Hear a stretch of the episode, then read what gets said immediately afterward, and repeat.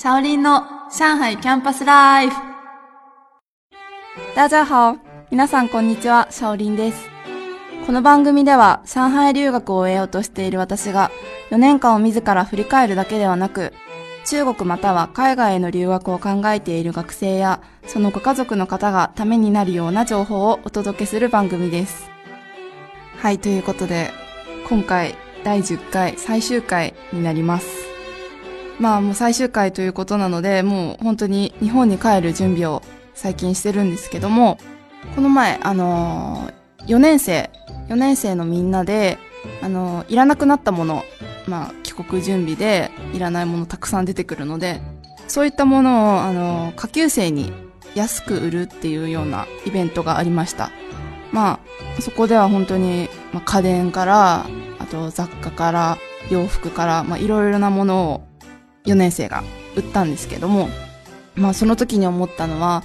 買いに来てくれた後輩の子、まあまだ大学に入る前の研修期間の子もいたり、まああといち、にねんせい、さんねんせいもいたんですけど、まあ特にその研修中の子たち、まだじゅうはっさい、じゅうきゅうさいの子たちですね。もう本当に目がキラキラしてて、ああこれ欲しい、これ安くしてくださいっていう風に、なんかこれからよねんかん留学を楽しむために、まあ、まずは物から揃えてっていう感じで、なんか本当に私がよねんまえ来た時もこんな感じだったのかなっていうふうに思って、本当によねんかん早かったなっていうふうに思います。はい。ということで最終回の今日は、えー、今まできゅうかいにわたってお送りした留学についての知識、プラス、えー、私自らよねんかんの振り返りをしたいと思います。まず、だいいっかいめ、だいにかい、さんかいの時にお話ししたんですが、私は高校を卒業してすぐ留学斡旋会社を通して上海に来ました。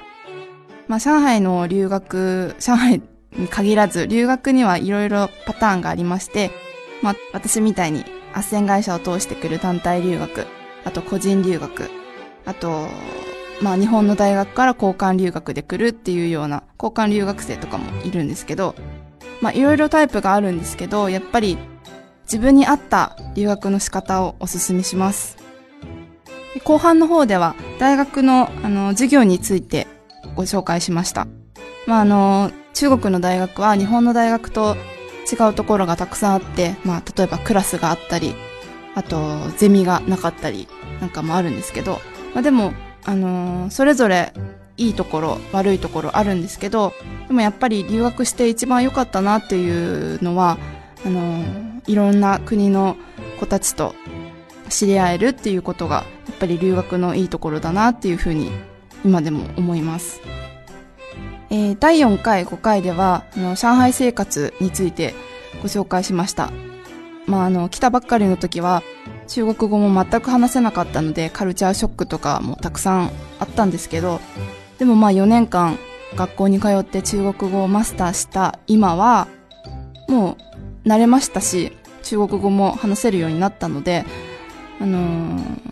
中国人の人と交流するのも楽しくなりましたし、と本当に今は中国を離れたくないなっていう気持ちがとても大きいです。えー、ろっかい以降は実際に中国語の勉強についてお話ししてきました。まああの、よねんかん中国の大学に通ったんですが、まあ、中国語をマスターするだけではなく、いろいろな国から来たクラスメートと一緒に交流して、一緒に中国語を勉強しながら、まあそういった感じで、あの、中国語だけではなく、そのクラスメートの国のこととかもたくさん知れたし、あの、もっと視野が広がったなっていうふうに思います。はい。で、学校生活を送っていく中で、あの、一人暮らしも経験しました。まあ、私の場合は寮に住んで、で、そしてクラスメート、オーストリア人の子とルームシェアをして、で、残りのにねんはん、上海で一人暮らしをしました。まあ、これも本当に、あの、日本ではなかなかできない経験だったので、良かったなっていうふうに思います。え、今、さらっと、おさらいしてきましたが、まあ、もう一回聞きたいっていう方は、まただいいっかいから聞き直していただければと思います。えー、今までよねんかん、あのー、中国でいろんなことがあったんですけど、まあ、楽しいこともあれば、まあ、未だに引きずるようなこともたくさんありました。でも、まあ、そんなことがあったので、よねんまえの自分に比べたら、ちょっとは自立もできたし、あと、価値観も変わったし、視野も広がったし、本当に全てが自分にとってすごくいい経験だったなっていうふうに思います。まあ、例えば、あの、一人暮らしをしてた時なんかは、大家さんとちょっと言い合いになったりとか、あと、ルームシェアしてた時なんかは、すぐに出てけ、あといっしゅうかん以内に出てけとかっていうふうに言われたり、もう、行くあてもなく友達の家に転々と居候したっていうことなんかもありました。あと、あの、いきなり円安になったりとかもして、あの、お金が足りないとかって言って、まあ、日本にいる家族にお金を送ってもらって、まあ、お金がない時は、あの、お米だけを食べて、おかずなしでお米だけを食べてたなんていう時もありました。本当に貧乏生活も経験しました。あと、まあ、いろんな国の学生と仲良くなって、改めて、あ、日本人のいいところってこういうとこだなっていう風なのも気づけたし、まあ、いいところ悪いところもそれぞれ気づきました。まあ、例えば、あの、やっぱ日本人は気を使いすぎるっていうのが大きいと思います。まあ、中国人の人って基本あんまり気を使うっていうことがないんですね。なので本当に自分が思ったことはもうすぐ相手に言う、悪いこともいいこともですけど相手に言うっていうところ、そこはあの本当に私も今だと結構ズバズバ言えちゃいます。でもやっぱり日本人のいいところでもある相手を思いやるっていう気持ち、それをあの中国でまあ得た正直に何でも言うっていうのと日本人のもともといいところである相手を思いやるっていう気持ち、それをちゃんと、あのー、私は今どっちも得たので、いいところはしっかり言うし悪いところは自分の内に秘めとくっていう、まあ、そういったところはあのー、すごく自分の成長にもなったかなっていうふうに思います、まあ、こんな感じでよねんかんいろんなことを経験してもうやり残したことはないなっていうふうに思ったんですけど、まあ、最近になって、まあ、気づいたのがよねんかんこんなに時間があったのに全然旅行に行ってませんでした。あと残された日数は少ないので行けるかどうかわからないんですけど、でもあのもし上海で留学してる学生、あと上海留学を考えてる学生さんがいたらぜひこのよねんかんの時間を使って中国のいろいろなところに行ってみてほしいと思います。まあ日本にもし帰ったら、日本からわざわざ中国のどこどこに旅行にしに行くっていうことはなかなかできないと思うので、この留学生ならではの楽しみ方もあると思うので、ぜひ旅行してもらいたいなっていうふうに思います。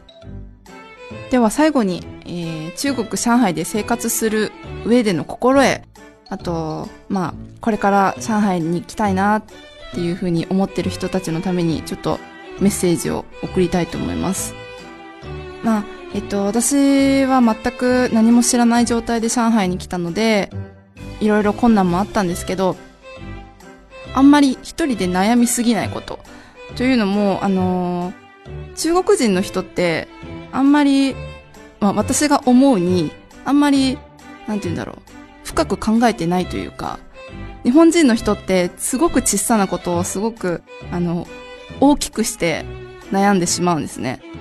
なので私すごくあの中国人の人によく言われたのは、あ、そんなの考えすぎだよって、ね、誰もそんな気にしてないよっていうようなことがたくさんありました。なのでもしその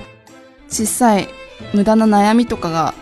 なくなったらもっと楽しくなったなっていうふうに今思うので、あのまあ、日本人らしさだと思うんですけど、中国だったら全然気にせず、もう本当に自分のやりたいこと、思ったことをもう本当にするっていう感じでいいと思います。あとは、あのー、まあ、衛生面で不安になってる人たくさんいると思うんですけど、まあ、確かに外での路上にある屋台とかはあんまりおすすめしません。でもやっぱりあの留学生だと学校の周りの屋台とかも利用することがあるんですけど、まあ、そういうところだと多分安全だと思うんですけど、夜の屋台とかはたまにあのー、危ないところとかもあるので、そこが心配だなっていう人はあんまり利用しない方がいいと思います。あと綺麗好きの日本人なので、あのー、トイレとか汚くて嫌だなっていうふうに思う人もいると思うんですけど、よねんかんも留学してたらそんなのもう気にせず慣れます。なので日本に帰った時は、あ、日本ってなんて素晴らしい国なんだっていうふうに日本の良さを改めて気づける機会にもなるので、こういった環境で生活するっていうのはとても自分の経験にはなると思うので、そこは頑張って乗り越えてください。で、最後に、えー、これから中国で頑張りたいっていうふうに思ってる人に中国語の四字熟語をちょっとご紹介したいと思います。えー、なんだふうとうという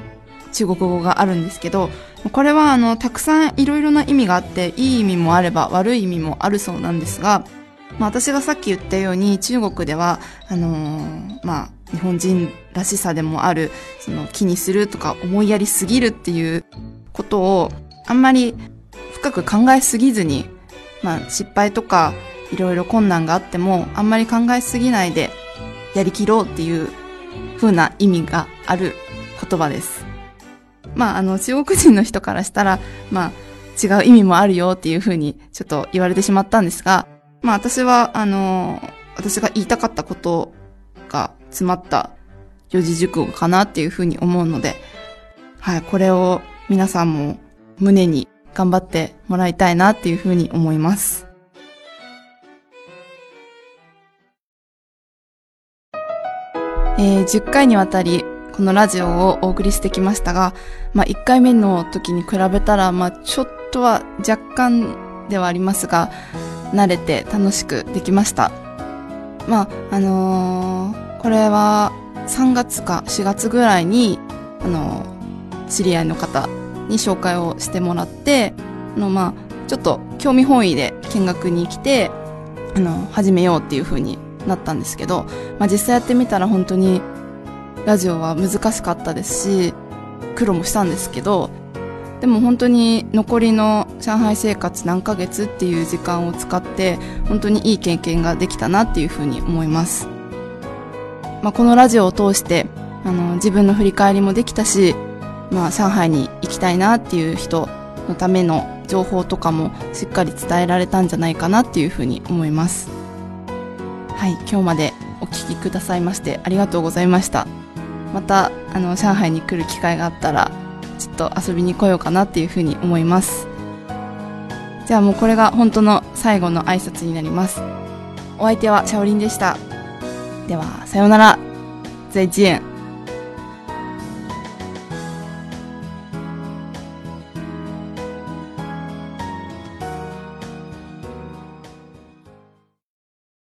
リヴァイア、それは海外から日本語のポッドキャストを聞けるアプリ。リヴァイア、